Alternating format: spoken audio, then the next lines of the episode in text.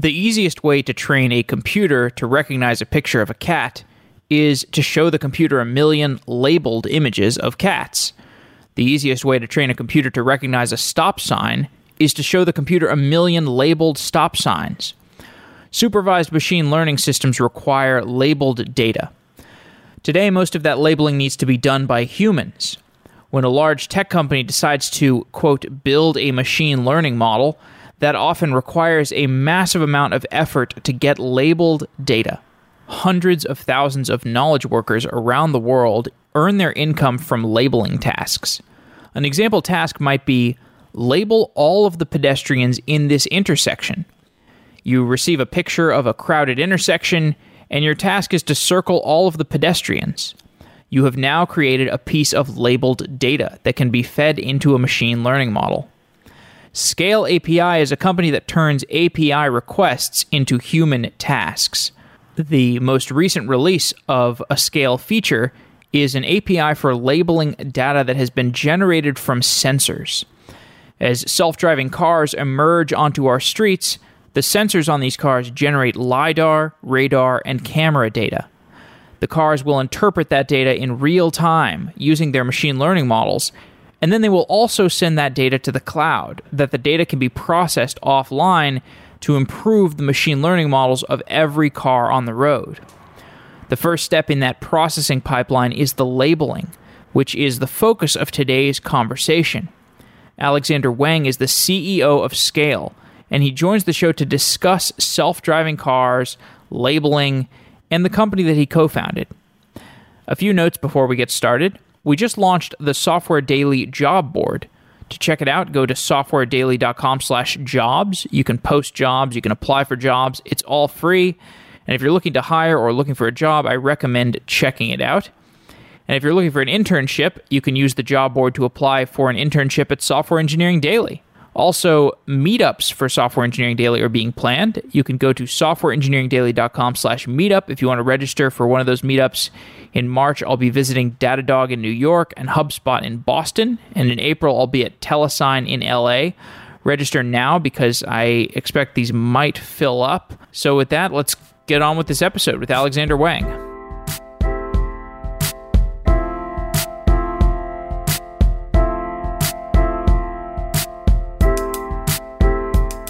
Alexander, welcome back to Software Engineering Daily. Hey, yeah, thanks for having me. You're the CEO of Scale API, which is an API for human intelligence, and we'll discuss what that means a little bit later. But people can listen back to the previous episode we did if they want an overview. I thought we'd start with the discussion of self driving cars. It turns out that self driving cars have a huge set of data management problems. What kinds of data do self driving cars need to work with? So, self driving cars need to solve a variety of different problems to be able to actually be deployed in the real world. So, the first set of problems that they need to solve are vision and perception problems. So, that includes things like getting imagery of streets and being able to recognize various types of objects in them. Self driving cars also have multiple types of sensors. So, more than just images, they need LiDAR data and radar data annotated with all the different objects that appear in those sensors as well. Beyond that, self driving cars also need to be able to sort of capture how everything is moving in the world around them. So they need data about how every object in a 30 second period or a minute long period, how every object behaves. So, for example, a car will stop at a red light and then go on green and it needs to capture tons of data about how other parties might perform on the road. Another huge source of data that is often talked about is all of the self-driving car companies today require tons and tons of mapping in the areas where they want to drive in. It's really important for these self-driving cars to know within centimeters of accuracy exactly where they are in the world, and that requires tons and tons of mapping data, sort of like Google Maps, but with inc- with a ton more accuracy and and precision a map of all of these locations. And what are the problems that the self-driving car development companies have with creating and managing that data? Yeah, so I think the biggest thing is these self-driving car companies have tons and tons of problems to be solving. They they're responsible for deploying an actual self-driving car on the road. That being said, a part of a part of or sort of a requirement for building these self-driving cars is getting tons and tons of high quality data labeled and annotated so that they can train machine learning algorithms on. That being said, that's not really a core competency for these companies. These companies are more robotics experts or computer vision experts or deep learning experts. And and it's a huge distraction for any of these companies to have to invest significant resources to be able to figure figure out this like data labeling and data annotation piece. This large data set that needs to be labeled, what kinds of labels need to be applied to it?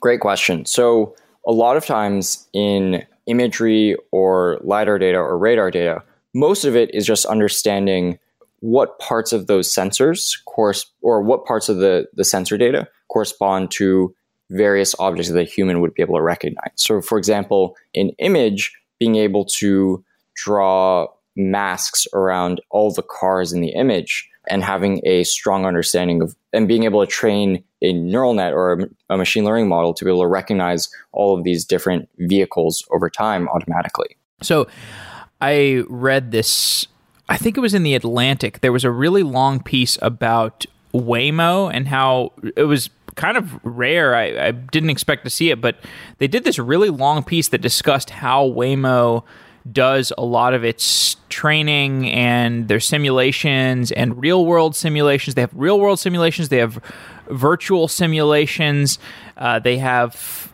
exercises where they take the cars out into normal circumstances like driving through a city. They have circumstances where they take them to like weird locations like a strange roundabout and then they'll do things like recreating the roundabout in the future.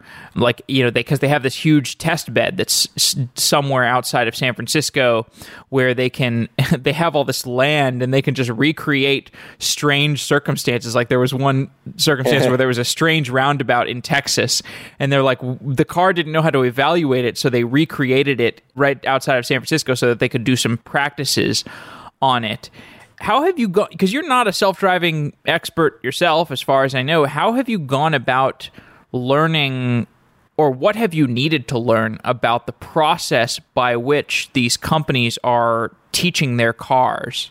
That's a really good question. So one of the really interesting things about how self-driving as an industry has developed it's actually a pretty shallow field. And by that i mean there's all these efforts primarily because all these companies need to really need to hire a lot of uh, a lot of people who are knowledgeable about the issue, knowledgeable about how self driving works, and can actually help them with their development efforts. A lot of the information about how the vehicles and these companies are being built is somewhat public knowledge, and by that I mean a lot of the interesting work has come out of academia actually, and then from academia, a lot of the best PhDs or the best people working on it go and, and join a lot of these private companies. So you, you actually can learn quite a bit just by keeping your nose to the ground on, on all the developments and sort of in the outside world. That obviously only gives you a first an impression of, of how a lot of these companies are functioning. Beyond that, I mean, I think you sort of have to you have to talk to a lot of people and really understand how these companies are functioning, what their goals are, what their metrics are, et cetera. And how does the labeling fit into their development process? Where you know they've got these cars driving around in all these different circumstances. What does their pipeline look like in terms of when they're going to send off some of that recorded data to be labeled? Yeah that's a really great question. And it's one of the things that we provide massive flexibility for our customers with because we are an API company. So they have the ability to send off data basically whenever they want to, automatically or manually, however they want. So a lot of times we see we see a couple different workflows. Obviously, there's hey, I'm just getting started with a machine learning problem and I need label data to actually make any progress on the issue. And so they'll they'll go through, they'll collect a bunch of data, and then they'll send they'll send a bunch of data through. Once you get past that initial hump, then it's all about understanding what are all of the situations in which my robot or my self-driving car is performing poorly and being able to send those situations to us to be labeled and then continuing that iteration cycle over and over and over and over again to just boost the efficiency of these vehicles. So, as an example, one of our customers actually, whenever there's a disengagement, of one of their vehicles, like whenever the human driver takes over, they will automatically cap the, the time around that disengagement and send it to us to be labeled. Similarly, a lot of times uh, what these companies do is they will have some model performing in the real world. They'll go out and drive it a ton, and then they'll they'll honestly just see what are all the situations in which we're we're doing poorly, and being able to mark those situations and then send us more data with of those similar situations. Mm-hmm. And I guess it varies from company to company what they want labeled. Uh, are we talking about pedestrians or stop signs or street lights? Uh, yeah. What exactly are the things that people are? Because so basically, you know, I guess we should give a little bit more context. What we're talking about here is that your scale API is essentially an API for sending tasks to people, sort of like Mechanical Turk, what most people would know as Mechanical Turk, but it's a little more of a clean API and you have very specific tasks. So, one of these new tasks that you've developed is a way for sending labeling tasks to people. So, you have a self driving car that's driving around and it's recording all this information. And the company can make an API call with that recorded information to a human that is waiting to receive that data and the labeling requirements. For example, label all the cars or label all the pedestrians in this video. So the company has to provide, I believe, both the labels that they're asking for and the video. Is that correct? Like, what are they asking for? Right. These companies they care about recognizing basically anything that as a driver of a vehicle you would obviously you would see and it would affect how you would drive they're interested in getting all that stuff labeled so it's stuff like cars pedestrians stop sign like any sort of street sign any sort of street light any sort of obstacle in the road like construction in the road or anything that might block off certain areas they care about cyclists they care about motorcyclists they care about debris in the road they care about the, the lane markings to be able to learn what the lane structures are. It's a pretty wide berth of different things that they want to be labeled. And when they want them labeled, they really just want them recognized in all of these images and annotate with, with really high with really high quality. And that's important for training, but also for benchmarking because they can also run their vision recognition systems on that video and get their computer generated labels, which are much cheaper to generate, which eventually all these cars will be hopefully someday generating their own labelings but the, they can look at those labelings and do a diff between those labels and what the humans have labeled. Is is that what they do? Yeah exactly. Another you've caught the nail on the or hit the nail on the head. Another huge use case for a lot of these companies is uh, sort of getting this massive regression testing data set where they can they can use the ground truth and and compare how exactly their systems are performing relative to it. Where are their systems failing? Is it mostly edge cases or are there things that would seem totally obvious that are not edge cases at all where the cars are still failing to recognize like a pedestrian or a stop sign? Yeah, great question. So with any type of deep learning approach, you're going to get weird you're going to get performance that that you don't expect necessarily. So with any type of system, you're going to get some small failure rate on cases that you normally would expect the the neural net to perform well in. For example, you'll look at an image and it won't look like there's any strange artifacts or anything strange about the situation, but you'll notice that the, the model performs or has, has made a mistake. Some of those types of errors are just will just surprise you.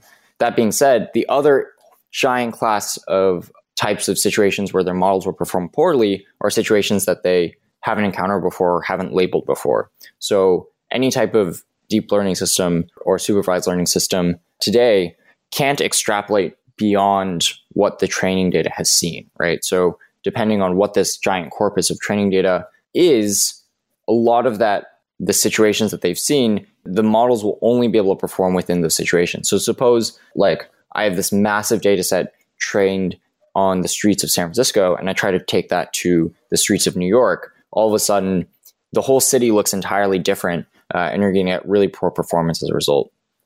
During our last conversation, we explored a lot of different topics of your platform. We explored the business We explored the interaction between you and the companies that make API requests, and also the interaction between you and the scale workers on the platform. So we'll take that a little bit for granted here. Why did you decide to go after this self driving car labeling task? Because, so to give people a little more context, your platform, you focus on very specific tasks, whereas on something like Mechanical Turk, it's totally wide open where people can specify basically any kind of task.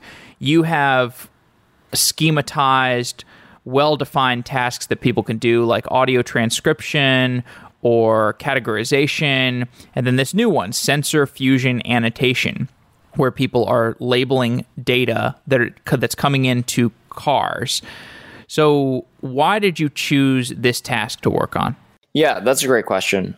A lot of what we focus on as a company is trying to figure out, or as, as a startup in general, is figure out what are the types of tasks that we can do where we'll make a huge difference to our customers and, and ideally work in, in growth industries, right? So, one of the reasons why we focused on self driving in particular is we looked at sort of the state of the world and we noticed hey, artificial intelligence is this massive trend. The technology is sort of there, but the largest bottleneck is access to label data. Well, there's two large bottlenecks access to label data and access to machine learning talent. We recognize that, and so we we had this understanding that we want to help this this massive trend of AI actually happen and figure out what are the highest value ways that we can help produce label data for various applications of AI. Now, if you look at where the world is at right now, the biggest capitalized sort of flavor of AI or industry where AI is absolutely crucial is self-driving cars, partially because it's this big existential threat for all of these gigantic companies. But that what that means is is if you want to have an impact by producing AI data labeling and you look at where most of that work is being done in the world, most of that needs to be done for for self-driving today. That being said, as a company, we our goal is to help artificial intelligence or help help supervised learning actually realize its potential by sort of solving this data labeling bottleneck. And so as as self-driving cars goes to production, we'll want to look at the, the new types of industries that are really important and the new applications of AI that that are making a big difference. And the term here is sensor fusion annotation. Explain what that term means, sensor fusion annotation. Right. So all of these companies have a variety of different sensors that are that are on their vehicle. So they have they have cameras, obviously. They have lidars. They have radars. They have GPS. They have IMUs. They have they have a ton of different sensors, so that they have uh, a couple things. Some of the sensors give them different things than other the sen- than than the other sensors. For example, lidar gives you really good 3D and depth perception, whereas images give you can let you recognize things both close and very and far very well.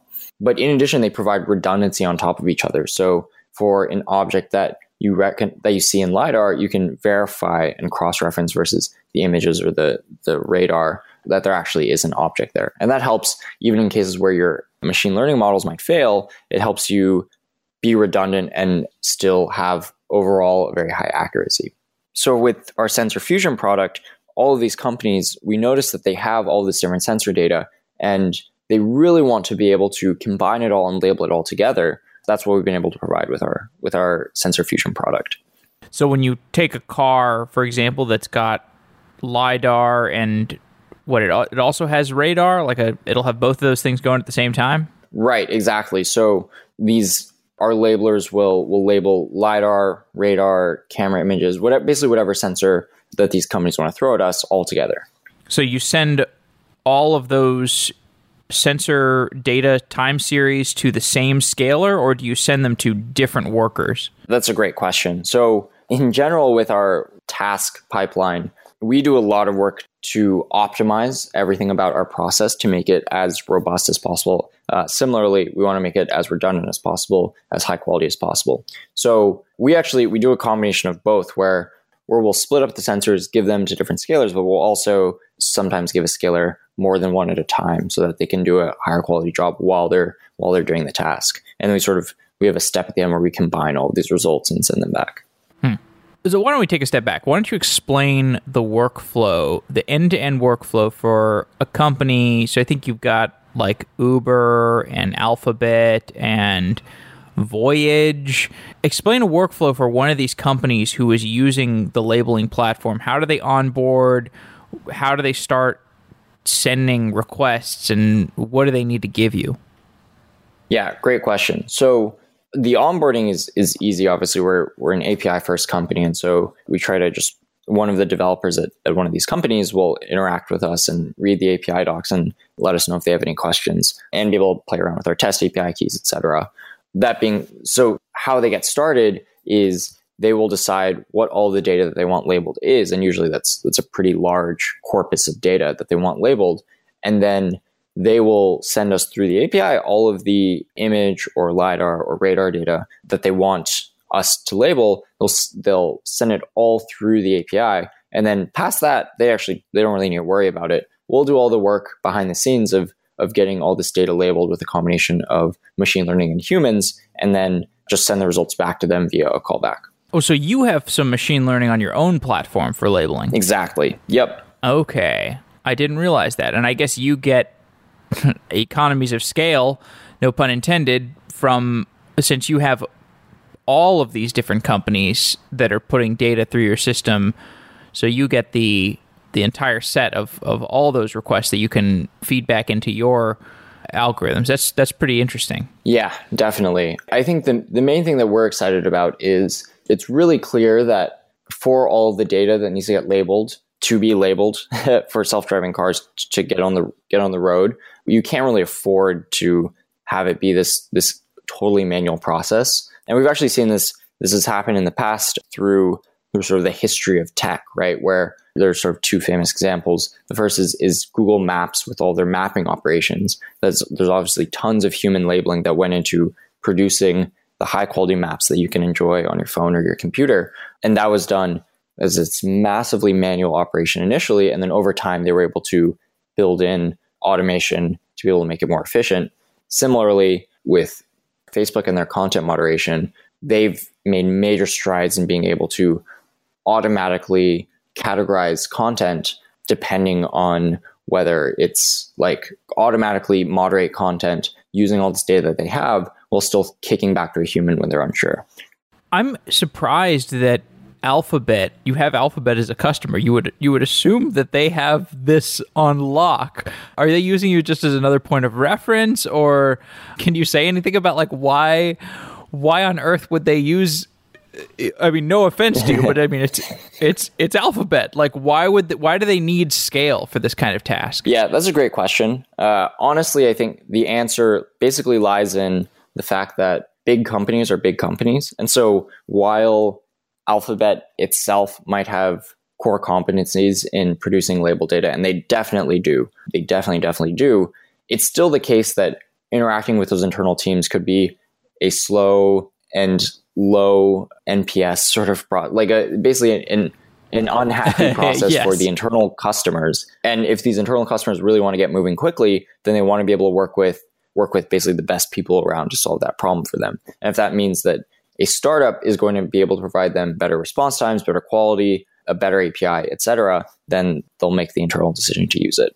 Yeah, and I mean it's not like that saves them money because if they were to go through the processes of finding the right internal team and getting into the internal team's work queue and getting the task going, then all of that time spent relative to what they would be doing with Scale API is money spent. So that's that's pretty cool. So when someone tees off an API call to your infrastructure, so they've got, let's say, LiDAR and radar data, and the call says, identify all the bikers and people walking on a sidewalk in this video.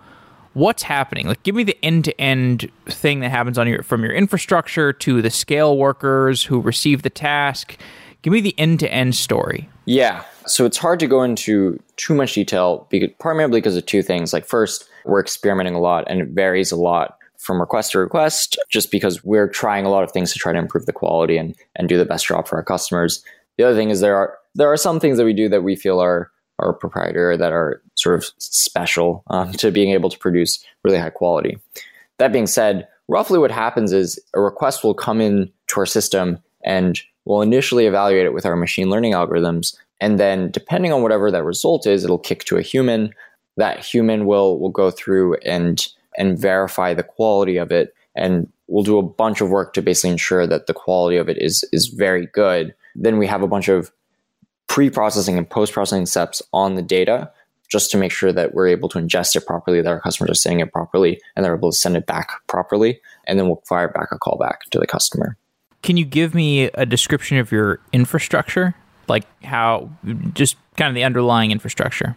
Yeah, that's a, that's an interesting question. So we have there's basically what I would say there's there's two main types of buckets of types of infrastructure that we that we work with. There's machine learning infrastructure, and then there's like core, just like systems infrastructure to be able to handle all the data that's coming in and being able to process it and, and being able to handle it. For all the machine learning infrastructure, we were actually we happily use TensorFlow for essentially all of it and are able to to get quite far using a combination of GCP and AWS using TensorFlow. And then for the rest of it, I, I think it's we're getting to the day and age, and this is really interesting, where a lot of systems infrastructure is sort of solved if you use Docker. If you use Docker intelligently with or these AWS services like ECS, or they just launched like a Kubernetes solution. So yeah. we use a lot of that to basically make the problem easier on ourselves. I was talking to the guy who manages a lot of the infrastructure at Thumbtack, and he was talking about when they moved to ECS, their sleepless nights went away. It was just so much easier to manage their infrastructure. Yep. Sounds like something similar has happened with you. Yeah, I mean, I think in general, it, it's really interesting for me. So I used to be at at Quora running a bunch of infrastructure, and everything was on EC2, and there was so much infrastructure work to make it all make it all function properly, right?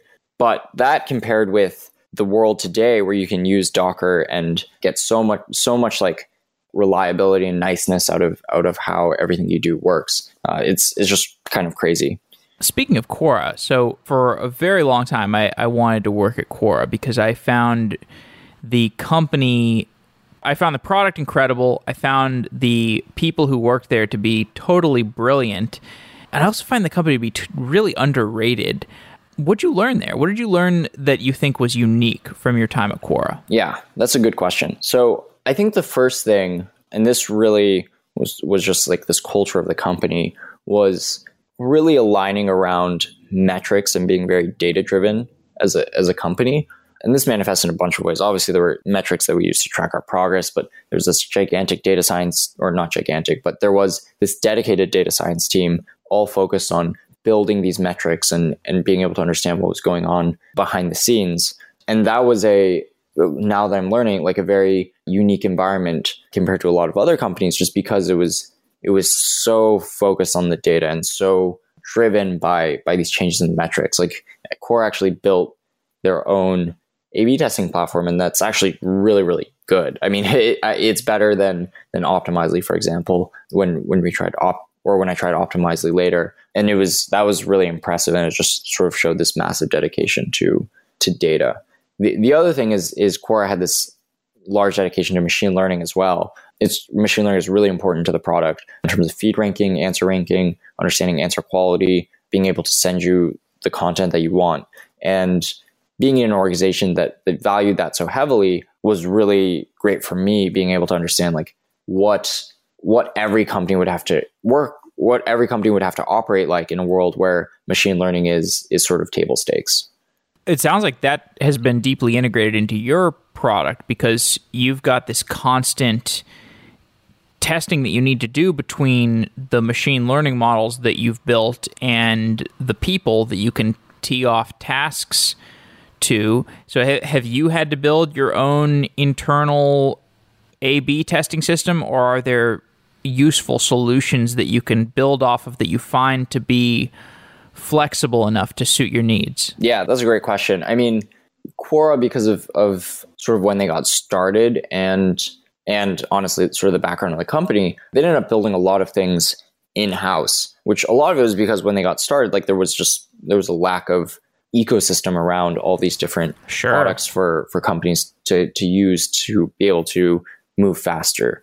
Fast forward to now, where we're working on scale, uh, it's actually pretty incredible. We're in we're in this time of of product development and, and technology development where a lot of the building blocks out there are already built for you, stuff like Stripe and Twilio and Optimizely, etc. So segment, and so you can React. Exactly. Yeah. So you can you can or we take this approach, and a, and a lot of startups take an approach of of relying on a lot of the technologies that have already been built, just to give you the opportunity to move faster, to build stuff that's that's core to your company as quickly as possible. But A/B testing, I guess not not something you can comment on, or Right. A/B testing, we have not built out uh, a totally in-house solution. I don't think we haven't needed to. got it. What'd you learn from Adam D'Angelo, the Quora CEO?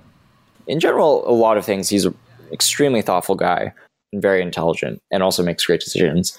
Uh, I would say that the most important thing that Quora really adopts, and and he they're all very aligned on this, is is having an extremely long term view for the company and being super focused on on how do you build sustainable, consistent value over time as a company, and not not get caught up in in sort of vanity metrics or caught up in things that actually aren't productive for producing long term value.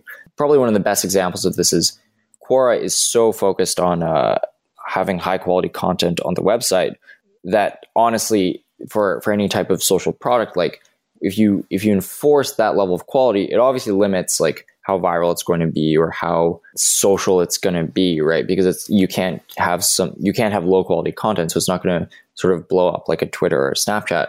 But what that means is all this content that you're building on this platform over time, it's indexable, it's it's all really high quality content, it's all very valuable. And as you build up It's durable. Exactly. And so as you build that up over time, you're continuing to build long term value into the future. Yeah, definitely.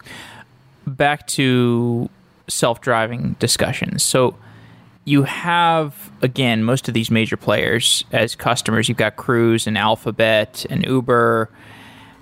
Hadn't these companies built their own labeling pipelines? I mean, does this come back to the same question as the company can be so big that it's just hard to, you know, if you're some random engineer at Cruise and you don't have an ear with the labeling team, you go off to scale. I mean, it seems like seems like labeling is such a core competency at these companies. I mean, I know you said earlier it was not, but yeah, I mean, I'm just do you does scale manage to fit in comfortably into their labeling pipelines? I mean, what was the what was the process of winning them over or onboarding them? Yeah, that's a great question. So I think with with any customer, the way that that we win them over is just sort of with the quality of our technology, the quality of the data that we're able to provide back, the capabilities that we have. Really, it's like the main sell to any company is, hey, if you use scale, you're going to be able to accelerate your own efforts significantly. And in the world of self driving, there's so much competitive pressure that everybody's just trying to ship as quickly as possible that anything that can give them an edge in terms of shipping faster is massive, right? Or is, is immediately interesting to these companies. That's I mean that's a lot of the reason why they would they would engage with us. The other thing I would say is it does make a lot of sense in general for for one company to be focused on this labeling problem, sort of know the ins and outs. Like our our entire company is focused on how do you get high quality work out of out of people doing tasks on the internet, right? And that allows us to operate a lot better and get a lot more efficient, produce a lot higher quality. In general, just do a better job than an internal team at these companies who who isn't like solely focused on this problem and getting all of these like customer demands from all these different customers um, and being able to sort of understand where the whole market is going, et cetera, et cetera. By that, I mean, and this is sort of a tenet of, of any B2B software is like because we as a company are just fully invested in the problem and are going to be fully invested into making our product better in every single way, every single day that we operate, we're going to, if we do a better job now than, than some of these internal teams, then we'll continue to do a better job as time goes on. How do you think about pricing? That's a good question. I think for for us, we take a lot of inspiration, honestly, from AWS, and I think a lot of uh, we view ourselves as an infrastructure company. A lot of infrastructure companies uh, sort of have to take uh, inspiration from AWS based on their massive, massive success. But a lot of what, what we try to do is we aren't trying to necessarily gouge our customers, which you might, which some companies obviously do, like a lot of very big enterprise companies do. What we're just trying to do is is be able to offer sustainable infrastructure because we really believe that every single company is going to be be needing labeled data in some way, shape, or form as they try to make this transition to to an AI world. So we're going to our goal is to become the AWS of that, and, and by that I mean we want to provide fair prices to all of our customers and that they can rely on and build their businesses. When you go into a new vertical, like the self-driving car data label. I shouldn't say. I should stop saying self-driving car label because it's you know useful for drones and exactly other kinds of ro- robotic cameras and stuff. But when you go from market to market, so you've got you've also got audio transcription, for example. So can you kind of replicate the same strategy going from audio transcription to the sensor fusion API because it's essentially the same thing where you've got a complex uh, set of, I guess, unstructured data is how you would define it. Like audio is unstructured data, uh, sensor fusion data is unstructured data, and you've got a model that you can run the task against, and then you've also got humans that you can run the task against. Is it basically the same when you're looking at audio transcription versus sensor fusion, or did you really have to reinvent the wheel when you stood up sensor fusion? Like, how much of the the patterns from previous labeling tasks like audio transcription were you able to port to this new project? Yeah, that's a great question. So I would say in general, we we try to build as much reusable infrastructure as possible. And this goes into the last point of, of just how we want everything that we do to continue to build for us long-term value for our platform so that we can we can be able to produce a better and better service no matter what over time. So we try to use as much as much reusable infrastructure as possible. Similarly, uh, we have a bunch of sort of institutional learnings at our company about how do you actually do the best job with a lot of this work. And all that institutional knowledge saves a lot of time in the development process since we just know what's going to work and what's not going to work. So uh, basically, I would say I would say it's closer to base to the fact that you're right. We can actually reuse a lot of the same playbook, reuse a lot of the same infrastructure, reuse a lot of the same product learnings as we have in the past to be able to stand up these new types of tasks there are so many dimensions to the scale product. So you've got a bunch of different APIs that you need to maintain. You've got sales, you've got customer success, you've got this giant fleet of scale workforce people. What has been the hardest aspect of scaling your hiring process and scaling your your org structure? So I think if you talk to probably almost any startup early on, a lot of the main sort of challenges or the main the main things to consider when hiring are how do you ensure just that you're continuing to hire really really amazing people over time and never compromise on that while still being able to to grow and while still being able to to grow to hit all the milestones that you need to right and those two things are sort of inherently at odds like you could potentially make a hire for the short term that helps you hit a milestone but it it might not have been the right long term decision, right? So we adopt a really, really long term, similar similar to everything else. We adopt a long term view with respect to hiring, in that we want to hire all of the best people out there, and we we never want to compromise on that. So as especially as we scale out the team to new types of functions and new and continue to grow the org with with salespeople, with customer success people, with operations people, with more and more engineers, et cetera the, the number one thing for us is continue to hire the best people that we can. And then as part of that is really research the interview process and research how you're going to be able to find the best salespeople out there, how you're going to be able to find the best customer success people out there, or how you're going to be able to find the best marketing people out there and really do your research to ensure that you're finding the best people. One of the things I have learned and you know I have a couple people that work with me full time, but it's nothing compared to what you, what you're doing and what uh, many other startup founders that I talk to are doing. But there seems to be a just a difficulty or it's a learning process of learning to deal with your own psychology as you build one of these organizations and as you learn to manage people. Has that been a challenge at all? Like, how have you learned to deal with your own psychology and manage the, you know, inevitable mood swings, the highs and lows and whatnot? I think uh, with any startup, you're going to get stuff that goes well, stuff that goes poorly. It's it's all inevitable. I would say the the most important thing is to, uh, and this this all harkens back to this focus on the long term, but but truly just focus on like have core principles for why you're building what you're building. Have core principles for why how you're, why you believe that that what you're doing is is the most important thing for you to be doing and is the most valuable problem for you to work on. So for us, like solving these massive bottlenecks for the deployment of AI are these these very important problems and, and stuff that we're very passionate about.